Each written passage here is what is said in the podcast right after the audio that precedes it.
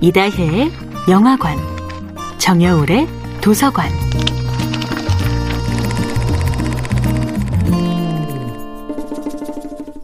안녕하세요. 여러분과 아름답고 풍요로운 책 이야기를 나누고 있는 작가 정여울입니다. 이번 주에는 철학자 이반 일리치의 누가 나를 쓸모없게 만드는가를 함께 읽어봅니다. 슈에버스 맨 앞자리에 앉은 어느 날 기사님의 전화 통화를 본의 아니게 듣게 되었습니다.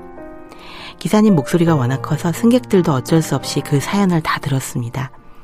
기사님은 아내에게 당신은 집에서 살림하고 나는 밖에서 힘들게 돈을 벌고 있으니 집에서 놀고 있는 당신이 나를 위해 모든 것을 맞춰줘야 한다고 수화기 저편에 아내를 몰아세우고 있었습니다.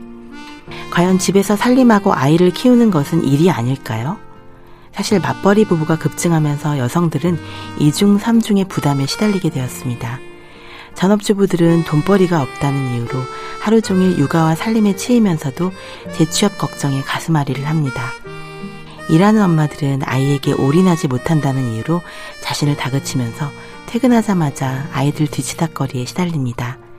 바로 이런 대가 없는 노동이 그림자 노동입니다. 이 그림자 노동의 심각성을 최초로 지적한 철학자가 바로 이반 일리치입니다.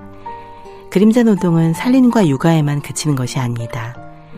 임금을 받지도 못하고 눈에 띄지도 않는 그림자 노동 때문에 이 사회는 오늘도 묵묵히 돌아가고 있다는 점을 우리는 자꾸 잊어버립니다.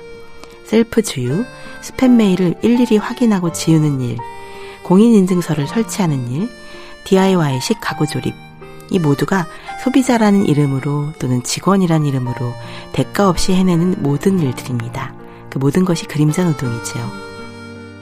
그림자 노동의 역습이라는 책에서 크레이그 램버트는 현대인이 자신도 모르게 행하고 있는 온갖 보이지 않는 노동의 사례를 분석합니다. 일정 주기마다 웹사이트의 패스워드를 바꿔주고 소프트웨어도 주기적으로 업그레이드하고 공항에서 고객이 직접 터치스크린 기계로 탑승 수속을 밟게 만드는 것. 이것이 모두 인건비를 최대한 줄이려는 기업들의 전략이죠. 런던의 대형 할인마트에서 한 종업원은 저에게 셀프 계산대를 사용하는 법을 가르쳐 주었습니다. 그는 장기적으로 자신의 일자리를 없애는 방법을 고객들에게 가르쳐 주고 있었던 것이지요.